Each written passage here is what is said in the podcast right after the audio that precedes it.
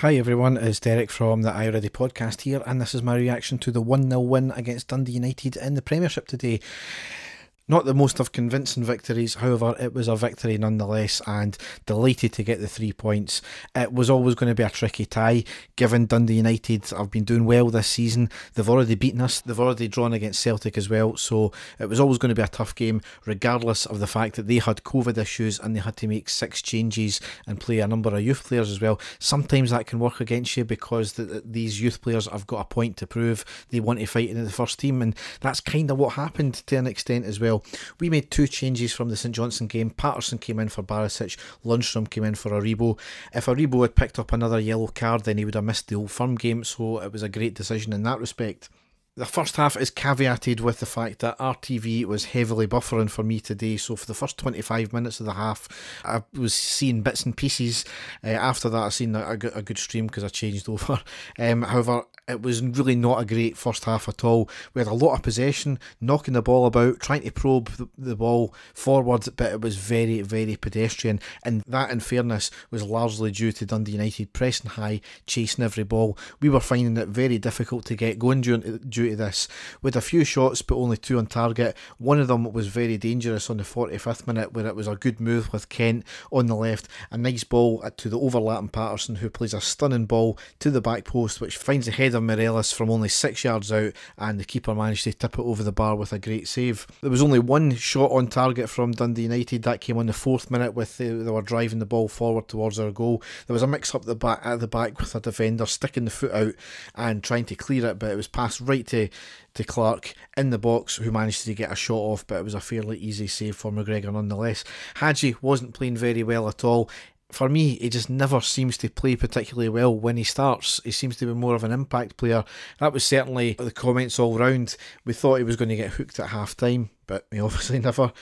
Certainly, in the second half, more pace was needed, and ultimately, I couldn't see Dundee United keeping up that pace. So, into the second half, Certainly, an injection of pace came on in the 45th minute. Wright came on. It wasn't for Hagi though, and it was for Lundstram, which makes a lot of sense because Lundstram we've got Kamara on, we've got Lundstram on, two holding midfielders. A bit of a change there, an injection, some some pace there. Ultimately, the second half, arguably a better performance, but we were completely off the boil in the final third. We dominated possession, we just lacked that cutting edge up front.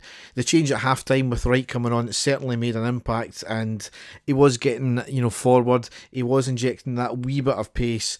It did start to create things but generally it was then shots wide or the play fizzled out. So it was working to an extent, but we just lacked that wee bit of cutting edge. We made another change in the 64th minute with Arfield off and Aribo on. That was certainly something that was needed, I would have said. And, you know, ultimately straight away in the 66th minute, we got our best chance of the half. A lovely 1 2 with Arfield and Wright in the box, ending in Wright managed to get clear in the box, having a shot, but the keeper saves after he narrowed the angle. After that, as I put on Twitter there, my mate said he couldn't see where we were scoring from, and as I said, I felt the only way we were going to score was with those three words. And on the 70th minute, true to form, penalty to Rangers. There was a cross in from the right by Tavernier, clearly hits the outstretched arm of the defender. Interestingly, Alan Muir, the referee, never gave it. It was the linesman that gave it. Now, all the Celtic fans already bumping their gums the fact that the referee that he gave Rangers something that he couldn't give Celtic the other day there. Well, once again, he couldn't give anything because it was the linesman that gave the call. So all those conspiracy theorists, you know, just blown out the water once again. And, you know, it was a clear penalty. Up steps Tavernier on the 71st minute, high into the left corner and scores the goal and made it 1 0.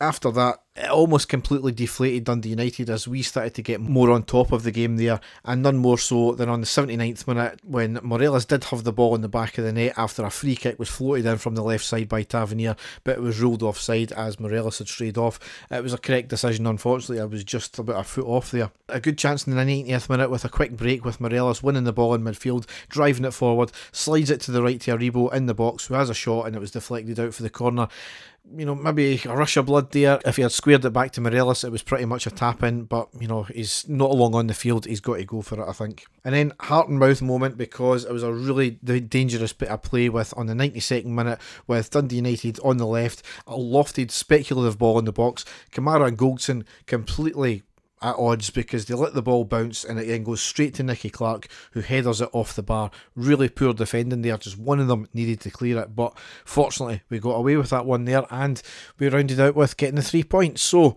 a tough game. Not the greatest of performances, but we got the goal by hook or by crook or by penalty, as the case was. And, you know, we, we, we got the three points. So, delighted with that.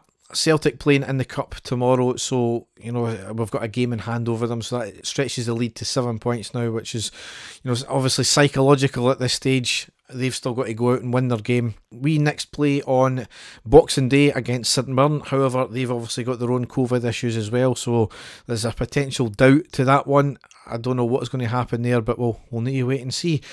Dave and I, I'm not too sure if we're going to be back next week or not. Dave says he's got a lot on, uh, obviously on the run up to Christmas and having a couple of kids and obviously work to contend with as well. We'll try and get a podcast out before Christmas Day. Obviously, that'll be covering the last three games we've had there. As ever, you can go to our website, which is ireadypodcast.wordpress.com, or you can check all the, the usual podcast outlets. So if we don't get a podcast out before Christmas Day, I hope you all have a great Christmas, and we'll see you soon.